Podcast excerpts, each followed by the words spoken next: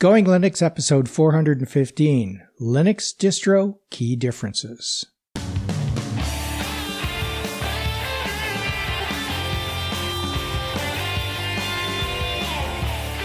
Welcome to the Going Linux podcast. I'm your host, Larry Bushey. And I'm your co host, Bill. Whether you're new to Linux, upgrading from Windows to Linux, or just thinking about moving to Linux, this podcast will provide you valuable information and advice that will help you in going Linux. We hope that you'll find this and all of our episodes helpful in learning about Linux and open source applications and using them to get things done. If you want, you can send us feedback at our email address at goinglinux at gmail.com or leave us a voicemail at 1 904 468 7889. In today's episode, we answer the question What are some of the key differences between Linux distributions? Hello, Bill. Hey, Larry. How are you? I'm doing fine. Welcome back. Thank you. Uh, I'm on the mend. uh, and that's the good news. That's great. Good to hear. Yeah. And uh, since I'm getting old, I'm going to say it's cold. It's 17 at my house this morning. yeah, 17 Fahrenheit for our international listeners. And uh, yeah, that's cold. Yeah. But uh, the good news is I finally felt well enough to start playing with uh, Elementary OS, and I had it installed, and I hadn't looked at it, so I fi- finally started playing with it. I like it. It's uh, the interface um, is is as as always beautiful, um, mm-hmm. but the um, it's really smooth. It runs really well. Uh, I uh, I'm gonna write something up about it, uh, but uh, right now, I to be honest, I hadn't had enough time to really play uh, play with it uh, a whole lot because of work and other jazz in real life. Of course. But uh, I do like the. Um, I didn't think I was going to like it because I've always been a kind of a mouse person. Mm-hmm.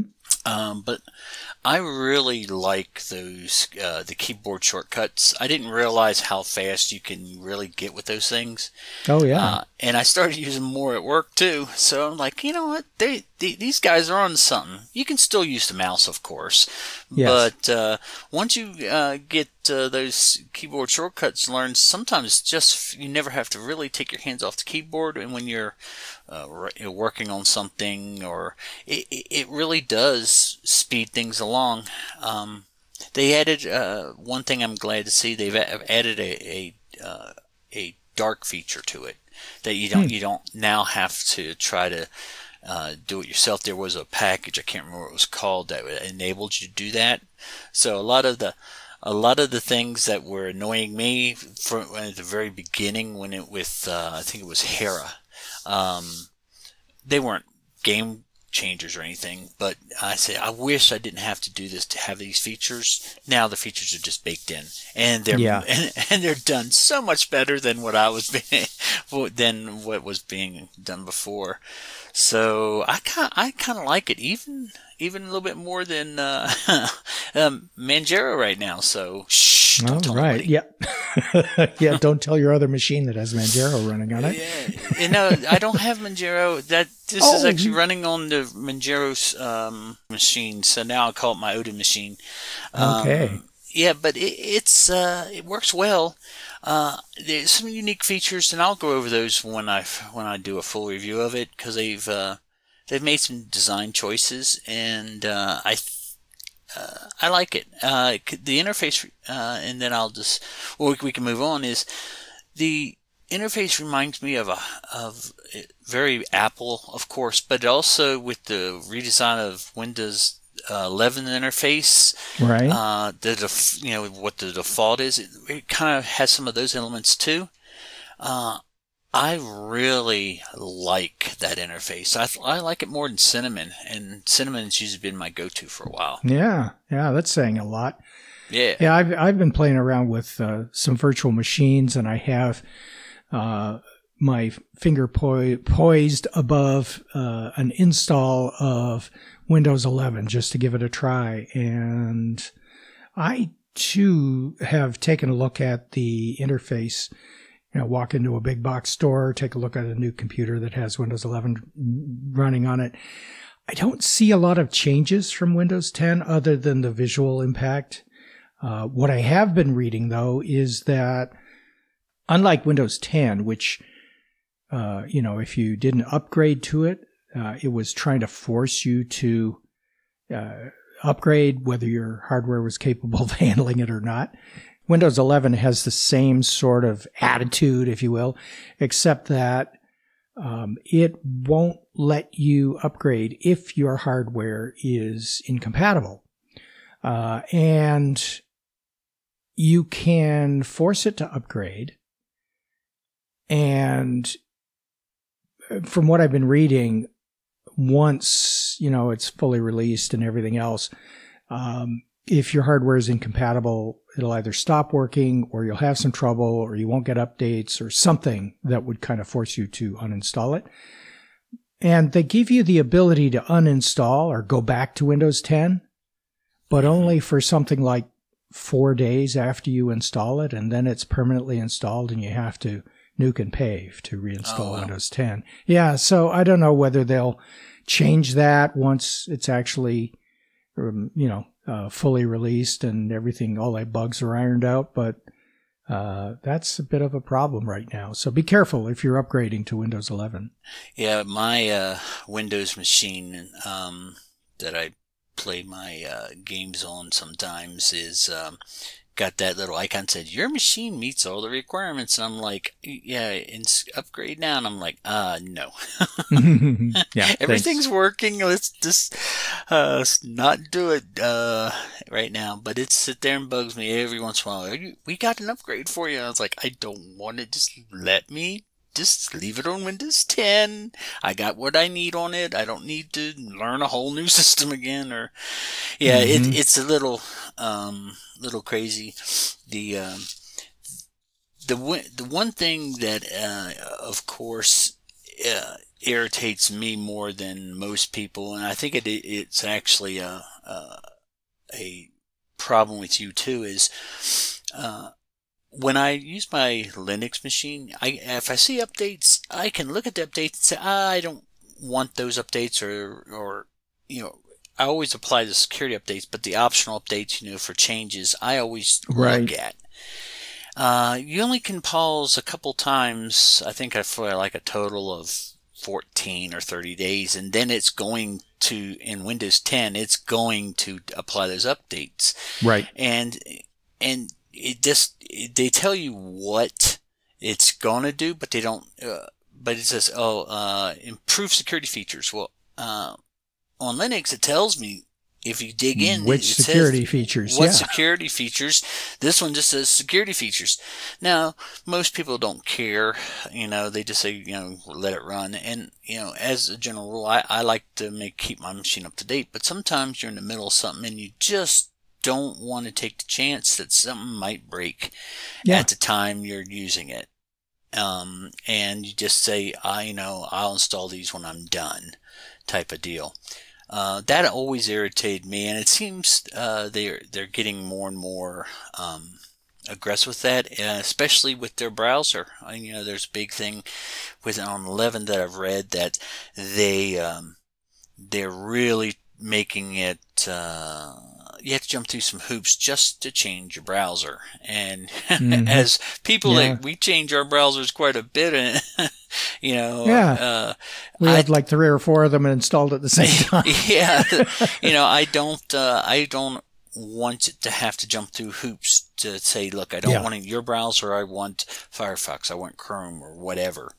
But anyway, I digress. Don't get me started. Yeah, we, yeah, we kind of got went down this rabbit hole, but uh, yeah, Windows. It, bottom line of everything that we're saying is, Windows is just as annoying as it's been in the past. yeah, it's just sometimes it's nicer, sometimes it's just uh, just does it uh, behind the scenes, yeah. and you just don't know. And that's one of the things of being a closed source operating system. You really don't know what's going on. You know, I've mm-hmm. we've had uh, options changed, uh, turned on that we had turned off. So it's like, anyway, this is not bash Windows. This we're talking about differences in Linux, but now you understand why we like Linux. Right. And so now that we've talked about the the differences between Windows and Linux, or at least highlighted some of them, uh, let's get into the differences between the Linux distributions. Um, so here at the Going Linux podcast, many of our topics have been of interest to Linux users of any skill level. Even so, we tend to lean towards the fundamentals of desktop applications and recommendations for switchers from other operating systems like Windows or Mac or Chrome OS. And we found that when you are considering a switch to Linux, it's easy to become confused by the choice of so many different versions or distributions. When using Windows, Mac OS, or Chrome OS, the choice is limited. It seems like there is only one current version of each. In reality, there are different versions for different situations like desktop, tablet, phone, home business, and server versions of these operating systems, but they are all marketed as Windows or as Mac OS. Right. And a quick look at distrowatch.com can give you an idea of just how many current versions of Linux there are. Hundreds. And a look at the evolution of Linux distributions over time. We'll have a link to that diagram in the show notes. You can see that there have been many, many more over the years, and there are more in development right now. So if they are all Linux, why are there so many, and what are the real differences between them? That's the question we try to answer today. At least we'll cover the key differences. Yes. And at first blush, most obvious differences between Ubuntu, Fedora, Linux Mint, Debian, OpenSUSE, and many other variants of Linux are cosmetic the theme style and the behavior of the Windows applications are different from one another. Why so many versions of Linux exist is deeper. The why is rooted in the open source philosophy behind Linux. That philosophy is based on freedom. The freedom to choose the software for any purpose you choose, to change it to suit your needs, and to provide your changes to others. In other words, the freedom of choice. Along with choice come all of the Linux distribution options you can choose from. Each Linux distribution is a project unto itself, with a project leader who sets the project's aims and goals and helps determine what kind of computer user it is meant for, what software will be pre-installed, which desktop environment or environments the distribution will use, what package format and package managers will be used, and what display server will be provided. Linux distributions can exist to serve the needs of different kinds of computer users. For example, Linux Mint is based on Ubuntu, but contains different system tools, desktop environment, and a minty green theme. Its primary focus is on Windows and Mac OS users just starting to use Linux. Debian, on the other hand, aims to provide an extremely stable distribution and therefore contains older, more stable versions of software. And those are just two examples. Another way of looking at this is to ask, what is the user trying to do with Linux? For example, there are gaming distros like SteamOS or multimedia distros like Fedora Design Suite and Ubuntu Studio. Then we come to what software is pre-installed. Some distributions exist because they they like some aspects of an existing distro but wish to replace some of the software packages. The people behind each distribution choose what software they include. They include the software they think will best fit the purpose of the distribution audio and video production software for entertainment studio distributions, a selection of easy to use software for new users. Another example, several file managers are available for Linux, such as Caja, Nautilus, and Konqueror, each offering a different way to browse the files of your system. The project leaders determine which one they will offer. And now, which desktop environment is right for you? A desktop environment is the bundle of software programs that you use to interact with the operating system and the software applications. The most visible place that distributions differ is in which desktop environment they use and which one is right for you is really a personal choice. Let me give you some examples. Ubuntu's official flavors offer several desktop environments depending on which flavor you choose. Ubuntu, the main version, includes the GNOME desktop. Kubuntu includes KDE. Lubuntu uses LXQT. Ubuntu Budgie uses the Budgie desktop. Ubuntu Mate is the classic Ubuntu desktop. The desktop it uses is Mate. And Xubuntu uses XFCE. Other distros have a more modest selection of desktops available, often referred to as spins that contain different desktop environments. An example of a distribution that does this is Fedora. Meanwhile, you'll find the macOS inspired Pantheon desktop on Elementary OS. What package format and package manager? The people behind distribution also choose the package format and package managers for installing the software packages. On Debian-based distros such as Ubuntu and Linux Mint, the package format is deb and dpkg is the package installer. Access via the apt dependency resolver. For CentOS, RPM is the package format and the package manager responds to commands using Yum. In addition to standard formats, there are several universal packages types like Snap, Flatpak, and AppImage. These can be installed on almost any Linux distribution. And now let's talk a little bit about display servers. A display server is a selection of tools, applications, processes, and servers that determine how Linux runs. This software coordinates between the computer hardware and the display, letting you interact with the graphical user interface. This is something you typically don't change during your normal use of the Linux computer. Historically, the Xorg server has been most commonly used. Various alternatives are available, however, such as Mir and Surface Flinger, which is used on Android, which uses the Linux kernel. The Wayland display server is seen as the future on Linux, with many popular distributions adopting it now. Although the desktop environment is the most visible difference between the distributions, the Linux kernel is the software that runs under the hood that makes Linux Linux. Even so, though the different distributions of Linux may look and behave differently and have different applications installed by default, they all have the benefits that Linux gives you. Desktop distributions of Linux are designed with security built in and with protection from viruses and spyware included. It is upgradable for life at no additional charge. Linux is secure, requiring minimal or no maintenance.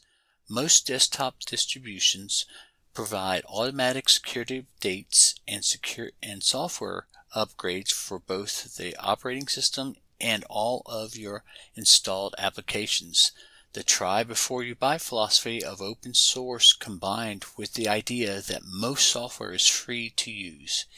Even if you choose a distribution that's designed for beginners, it is capable enough for even the most experienced computer user because, well, it's Linux. It has the power of every other Linux built in. Simply put, it provides a powerful and practical alternative to other operating systems. And that's the basic message is that although there are a lot of distributions to choose from, the choice is yours. You can choose whatever works for you. But regardless of your choice, you still have Linux and everything else that goes along with it. All those things that you just said, Bill. Yeah, and you know it. What's really great about Linux is if uh, you need something specific or you just like a different software uh, uh, suite or you just you, you want to tinker with it or you just want it to run, there's a Linux for you. Exactly.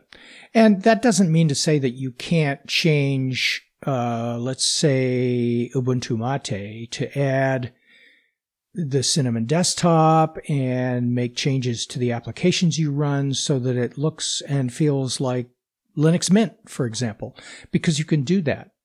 But for the average computer user who's just switching from Mac OS or Chrome or Windows, that's a lot of work and that's a lot of learning as to how to do that. And if that's what you want to do, you can do that. And that's, that's a great thing to do. But the different distributions are designed for you to use right out of the box with safe and sane uh, defaults in most cases. And in some cases, they give you every possible application that you could use for what you want to do. But that's your choice. And simply switching between them is very easy because it costs you nothing but your time and some disk space. I do want to give uh, Ubuntu Mate uh, an honorable mention here. Um, even though uh, I don't use it as my daily driver, you do. But what's nice about that is that if you want to try different desktops without having to try to figure out how um, to you know install them whatever um, Ubuntu Mate has where you can actually change the interface with, from within the system. So it's it's if you don't like its current its current uh, setup, you can try the others that are already built into Ubuntu Mate. That's a great feature to find out what you like and what you don't. Right. Yeah, that's that's one of the reasons why I always recommend Ubuntu Mate first is because there are so many options to try different things built in so that it's just a button click or a drop down menu or some simple switch away to make that change and to try it out. And you can always switch it back without any harm. And if you, for example, try out the Pantheon desktop on Ubuntu Mate and decide, wow, I really like this, you can move to Elementary OS and feel right at home. Or you can just continue using uh, Mate, whatever. exactly, exactly right. well, what, what, uh, but uh, that was that's one of the few uh, Linuxes that has. I think it's like five or six built in. They got some one that's supposed to be close to a Mac OS. They got one that for its. Uh, I think they call it Redmond. That it's supposed to mm-hmm. give you a Windows feel. They have uh, even the basic, I, I think it's the GNOME. Uh, I don't know them all, but they do have uh, quite a few built in, and uh, I would have to say that's a great feature of that distribution. The only one that they don't have built in, correct me if I'm wrong, is the KDE because it's just so uh, so large and uh, and um, I think it would be a be problematic. But uh, what if someone is interested in uh, they see KDE? What would you recommend for that one? Yeah, I think um, the one that you've been using, Manjaro. Manjaro. Yeah, yeah. So I don't think uh, I would. Uh, I would suggest. Uh, you know, Manjaro is great for uh, um, intermediate users, maybe even beginners okay. if you're tech savvy. Um, I thought um, that um, probably Kubuntu would be a, a, a good one to start if you want to stay on the Ubuntu base. Which there's a lot of software uh, packages that use the uh, Deb, and that's uh, Debian. What, what's that stand for? Debian. It just stands for Debian, yeah. as far as I know. Uh, there, it's it's a Debian package, and that's what Ubuntu uses also. So there's uh, Ubuntu and Debian are two of the biggest. So I would say Ubuntu, uh, but if you weren't, uh, in, you know, if you're interested in that desktop, so I think what I would recommend right now, if you're absolutely new to Linux, I would say start with Ubuntu Mate. Uh, if you uh, find that you like, uh, you're more of a Mac OS, try Ubuntu Mate with the Pantheon desktop. And if Then, if you want, you can look at Elementary OS. It's very new user friendly. If you want KDE, I would say uh, go ahead and just use Kubuntu. Is that kind of what right. you would okay. recommend? Yeah, uh, I, it's been a long time since I used KDE. In fact, last time I used KDE, I think was on Kubuntu, and I liked it, but that was a long time ago. So I haven't seen what it's capable of for quite a while. So I'll go with your recommendations. okay. Well, Bill, I think we've done some justice to why there are so many Linux distributions and an idea of, if not which one is right for you, at least how to go about selecting one that's right for you. Yeah, and if you're looking for a Hannah Montana uh, distribution, there is one. there is. I'm not sure it's still updated, but hey, you can find it. Uh, there you go. Well, I think that's it for our episode for today. And our next episode is listener feedback. Until then, you can go to our website at goinglinux.com for articles and show notes, as well as links to download and subscribe. We are the website for computer users who just want to use Linux to get things done. And please do send us some feedback. We're a little low on feedback, mainly because I think we've missed a few uh, episodes in our regular schedule, but I think we're going to catch up on that. So if you can send us some emails or voice recordings or call our voice line and give us a audio recording of your feedback, that would be great. Yes, and feel free to uh, flame me all you want. Just and if you'd like, you can participate directly with our friendly and helpful community members by joining the discussion in our Going Linux podcast community on community.goinglinux.com. Until next time, thanks for listening. 73.